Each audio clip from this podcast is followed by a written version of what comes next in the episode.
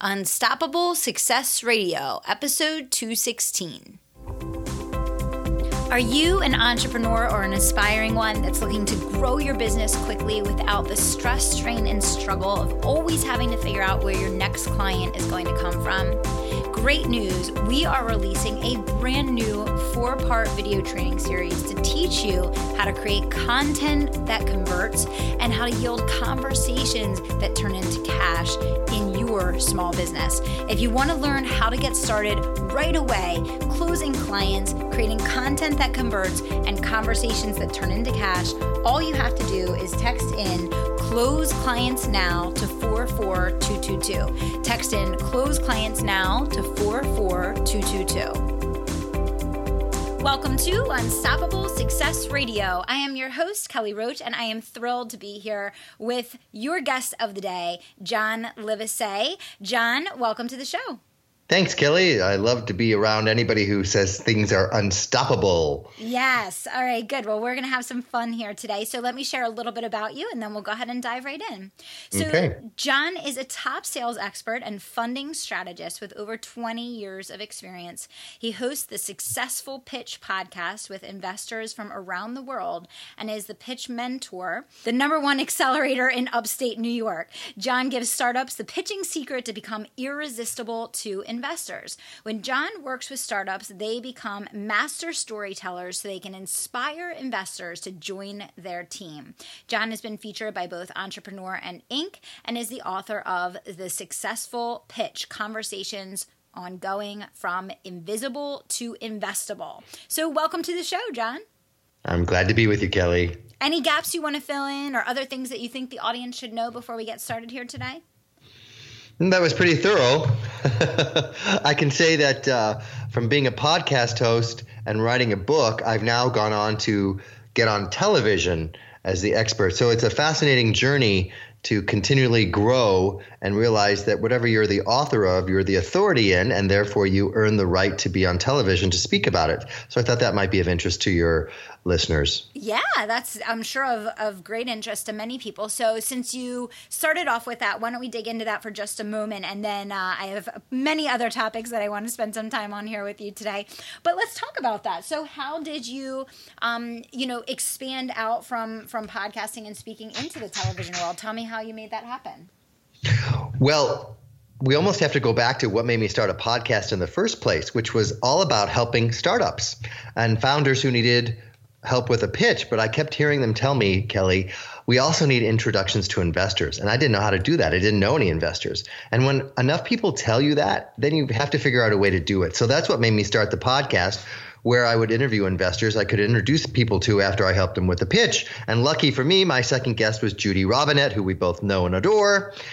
And she started sending me uh, clients. And then she said, why don't we go into business together? And that's how I became involved with not only helping people with their pitch, but helping them get introduced to investors who look for a good deal. So it was a, a win-win for everybody. And Hi. I've done... I love it. Good. That's a great, and and the best thing is when it's natural like that, and when it's an evolution that fills a need, right? Because it's like, instead of trying to guess whether something's um, yes. going to work or going to sell or, or marketable, when you can fill an obvious need like that and, and step right into a gap, that that's a huge asset. It really is. And, you know, we have complementary skill sets, which I think would be a great takeaway for your listeners, is when you go into business with somebody, don't have the same skill set. So Judy, while she's judged many pitch contests, is not really a sales expert and doesn't really like or know a lot about helping people pitch. And she is an expert on strategic introductions and the financials and all that stuff. And I'm not really an expert on the financials. I understand it, but it's not my sweet spot. So we bring different skills to what we offer our clients. And after about ninety-five episodes of interviewing investors, I was approached by a book publisher who said, I would like you to take ten of your favorite episodes and take the transcripts and turn it into a book so you could repurpose your content. And the book is, as you mentioned, The Successful Pitch, just like the podcast. So there's consistency in the branding. And the editor said, well, what you're really doing is eavesdropping in on conversations with people you could never get on the phone. And that's where the tagline "Conversations on Going From Invisible to Investable" came from. And that. and then from there, uh, the book publisher said, now that you have a book, we're going to pitch you to television stations and open it up to a broader market than just people looking for funding. So the press release that goes out with my book is how to ask for what you want and get a yes. Ooh, smart. And I think, number one, not enough people ask for what they want. And so, of course, they're not even in the game to get it. And number two, right. they don't know how to ask for what they want. Um, exactly. But I do want to I do want to back up for just a second, John, mm-hmm. and really help to clarify um, what type of person, business, or situation is the right match for getting funding. Because, you know, mm. I'm a firm believer that not every strategy is for everyone. Correct. And I think it's really important for people listening today to kind of do a quick self-assessment to determine um, whether they are listening today because they potentially may want to find an investor at some point in their business as a way to, to leverage growth, or mm-hmm. maybe they need to learn more about just how to pitch themselves effectively in all scenarios, whether they're talking to a client or an influencer or trying to get publicity for their business. So what would you say, John, are the characteristics of um, a situation where getting an investor is, is going to be the right the right solution or the right next step for a, a specific business at hand? We specialize in helping tech C E Os who typically struggle with their investor pitch to get funded because that business scales. And that's what investors want, Kelly. They want a three to five return on their investment in three to five years. So if you're a startup that wants to have a restaurant and just own that for your lifetime, that's not the typical kind of startup that investors look for. They want something that could be go public or more likely get bought by somebody big in three to five years and they could make a lot of money by owning a percentage of your company. And that typically tends to be technology startups is the sweet spot that most of the investors that we know. Now within technology, there's lots of categories. There's financial technology, like a division of American Express. It has a whole group of people that look for startups in financial. There's health technology. There's, you know, we have somebody who's got an app to keep the school safe. We've got another former math teacher that's got an app to help uh, low-income students who can't afford an expensive calculator. So there's a wide variety of businesses, but the big factor they all have in common is um, they're scalable and they're in technology. Perfect. So, and, and, even walk us through, let's go even a little deeper with that. When we talk about scalable, what are some elements that a new business owner or or a business owner that's in growth mode currently should be thinking about and working on if they, in fact, want to design and build a business that's scalable? So that's an aspiration of theirs, but maybe they don't even know what that means or what that looks like at this point. Well, something that's scalable means it doesn't need to have you involved in every transaction. That's the first part. Yep. And that's why technology is so great because it allows you to amplify it. I think some of my favorite examples of scalable businesses are something people know, which is Uber, yeah. right? And that's a disruptive technology breaking into something, uh, the taxi industry. And it scales, obviously, because it's not just one city, but multiple cities, not just the U S, but the whole world. So that's You know, people go, oh, I get it. It started in one place and then grew, grew, and grew. As it got more funding, they could hire more, you know, drivers, et cetera, et cetera. Airbnb is another example. Um, you know, that started off with an idea. And, you know, what's so interesting, Kelly, is when you're thinking about whether you want to get funded or not, just know that the investors have two big questions. Why you and why now? So why are you uniquely qualified to execute this idea, your background, et cetera, or you've personally experienced this problem? And secondly, why now? For example, Uber would not be successful if the majority of people didn't have smartphones. Airbnb, had the economy not been in trouble back in two thousand eight or so, nobody would have been willing to rent out their home or room to strangers. So right. exactly. all of those issues come into play as to what makes something scalable. Yeah, I, I love that. And, and I think it's a great conversation to have whether someone wants to have an investor for their business in order to drive growth or not, because I think one of the biggest challenges that I see out there with entrepreneurs today is building their business in such a way that they don't have to be involved in every aspect, which, you know, obviously that's like phase three of the growth process is really, you know, m- removing yourself from the equation and, and building those assets. And, you know, especially if you're a service-based business, not so much touch with a company that's like tech driven or, or mobile or, or something like that. But certainly in, in a service-based business, it's it's very challenging. But I think having that vision for the future and working at that over a period of time to get to the point where the business can run with or without you, whether mm-hmm. you want an investor or not, I think that's critical for the long-term health and growth of the business. It is, because what if you get sick? Then the whole thing stops, right? Yeah. No, you, yeah, you need you need you know backup, and you know you can have a service business like I don't know cleaning apartments, right? But then you use technology to scale it, and you have a whole team of people that you're not the person cleaning every apartment. So exactly. That's the difference. Mm-hmm. Exactly. And I mean, even for coaches, speakers, consultants, everybody in that realm, you know, that's where things like membership sites and online courses and having true assets in your business, and even getting to the point where you have other coaches and consultants that are going out and, and doing the actual work, you know, under the name of the company and that type of thing. I just think it's it's an important dialogue to be happening, and something that most people don't focus on until they're kind of at the ninth hour. Uh, they get sick. Or mm. something happens, and they realize kind of the hard way um, that that this was something that maybe was important to be focused on all along. So I think it's it's an important conversation to have. So John, what makes you most passionate about the work that you do? Like, why? What's the why mm. for you? My personal why is that I see so many tech people with a great idea who can't get people to join their team, they can't get customers, and they can't get funding, all because they can't tell a compelling story. You know, Plato said storytellers rule the world. So my personal passion and mission is to help people become storytellers, which pull people in and make them engage emotionally in what their vision is so that they can get customers, get people to join the team, and ultimately get funded. As opposed to confusing people, I love to get clarity. As opposed to boring people when they pitch, I'm all about inspiring. And as opposed to stumbling through a pitch, I want people to soar through it. So I've seen it happen time and again that when somebody becomes a storyteller, their life changes.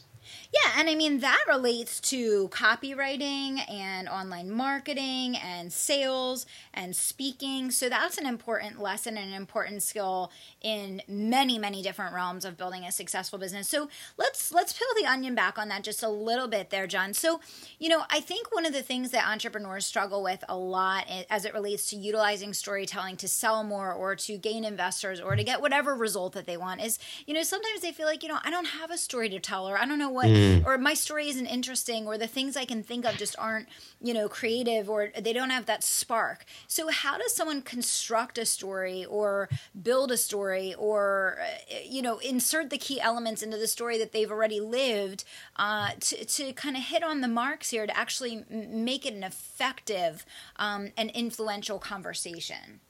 Well, Kelly, storytelling is a skill. And so it requires some practice. It requires some learning. And the structure that you asked about, a good story has a hero in it that has some kind of problem to overcome. And once they overcome that obstacle, there's a solution. And when that happens, there's a resolution. So let me give you an example of somebody I worked with. His name is Martin. And I have people stack their moments of certainty to build up their confidence. And that's one of the things I talk about when I go on television as well, because you have to be confident when you pitch, not arrogant. But you get nervous when you pitch because a lot's on the line, or nervous when you get in front of a camera, whatever it is. So Martin said one of his moments of certainty was he grew up in the Netherlands, but he's originally from South America. And when he turned eighteen, his parents took him back to South America, dropped him off naked in the Amazon jungle to survive for two weeks because in his culture, that's the rite of passage into manhood. When I heard that story, Kelly, I said, wow, that makes me have goosebumps. That's the opening to your pitch right there, because investors invest in the jockey, not the horse, and you're the jockey, and your idea is the horse. So I said, let's work on that story a little bit. What lessons did you learn in the Amazon jungle? He said, well, I learned how to focus and pivot and persevere. I said, great. We're going to take those lessons from the Amazon jungle to the concrete jungle of being an entrepreneur. And once he had that practiced, he won a pitch contest and got the funding he was seeking, because the investors said to themselves, after all the pitches we heard, we're going to put our money on the guy that survived the Amazon jungle because he'll figure out how to make his business work. Mm, I love that. Beautiful. That's that's such a good example. And, you know, I, I think, again, I, I, one of the things I like to talk about on this show is like kind of using your past obstacles or even the current ones that you're facing to kind of forge the path forward and use that as a catalyst and a catapult for your future success. And I think what you're saying there is find the hurdles that you overcome, find the, the you know, the hero story in your own journey and, and build your story around that to show that you have the the commitment and the grit and the perseverance to to be the person that that fights the good fight and comes out on top. Is that is that right? That that's it exactly. So you don't get up and say, I'm someone who has grit. You tell a story about yourself in a situation where it shows you had grit. Yes, I love it. Okay, great, great example there. Now, I know one of the things that you work on with people is building their confidence. And it doesn't matter whether we're talking about investors or pitching or sales. I mean, this is this is make or break in terms of just everything in life, relationships, career, health, money, wealth, everything. How do you specifically help people to raise their confidence? And what are some key tips and strategies you would give for our listeners today that also feel that this is an area that maybe they've struggled with that has held them back at, at certain points in their career? Well, the one is write down your moments of certainty in your life when you knew you nailed it. Put all those moments down and how you felt. I felt confident. I felt exhilarated. I felt proud. Have all of that in your head before you go pitch. Whether or go meet somebody or go interview or whatever it is, that will really up your confidence. The second part is you're going to get butterflies in your stomach, and most people try to get rid of them. I say it's a signal that this is an important event, right? It's a Super Bowl of meetings, your Olympic moment. Get the butterflies in your stomach to fly in formation. And what that simply means, Kelly, is you take that nervous energy from your stomach and you get it out by making a gesture. And getting the focus off yourself and worrying about what other people think and put it on the audience. And the best way to do that, of course, is preparation. The key to success, Arthur Ashe said, is confidence, and the key to confidence is preparation. So I make sure that everybody I work with is very prepared with a really strong opening and a really strong close on a pitch, on a talk, or anything they need to do, an interview. So the more prepared you are, the more confident you are. I love it. That's awesome. Now, you know, obviously a lot of the work that you and Judy do, which I believe is world class in terms of helping people connect with, uh, you know, the people that are looking to invest and, and finding the right investor for your business and also developing your pitch to be successful in that scenario. But let's say someone is just kind of um, been working at this on their own and, and they're just trying to f- figure out, you know, what's the best way to even find and connect with people that are looking to invest in businesses? Like, where does someone get started with that? Well, there's angel groups in every major city that you can participate in. There's also um, organizations like Startup Grind that you can go to uh, and start networking. You know, that's Judy's book, How to Be a Power Connector, is start, you know, figuring out who you know and who knows who they know that could introduce you. You know, her three magic questions. When you meet somebody, how can I help you? What advice do you have for me? And who else do you know I could talk to? If you use those three questions, and it'll start expanding your network and get you introduced to the right investors. Yeah, perfect. And for anyone listening, if you haven't listened to Judy's episode yet that John is referencing there, you can scroll all the way back in the feed. She was on the show probably almost a year ago now, but did an amazing episode on how to become a power connector. And I, I highly recommend her book as well as John's here. So these are some great tips and strategies that you're sharing here. So I really appreciate all of that. Um, let's just really quick recap a little bit about your book, John, and then, of course, give everybody uh, some information as to where they can get their hands on it. Sure. The book is ten of my favorite episodes, everything from Guy Spear, who with another investor paid over six hundred thousand dollars at a charity auction to have lunch with Warren Buffett.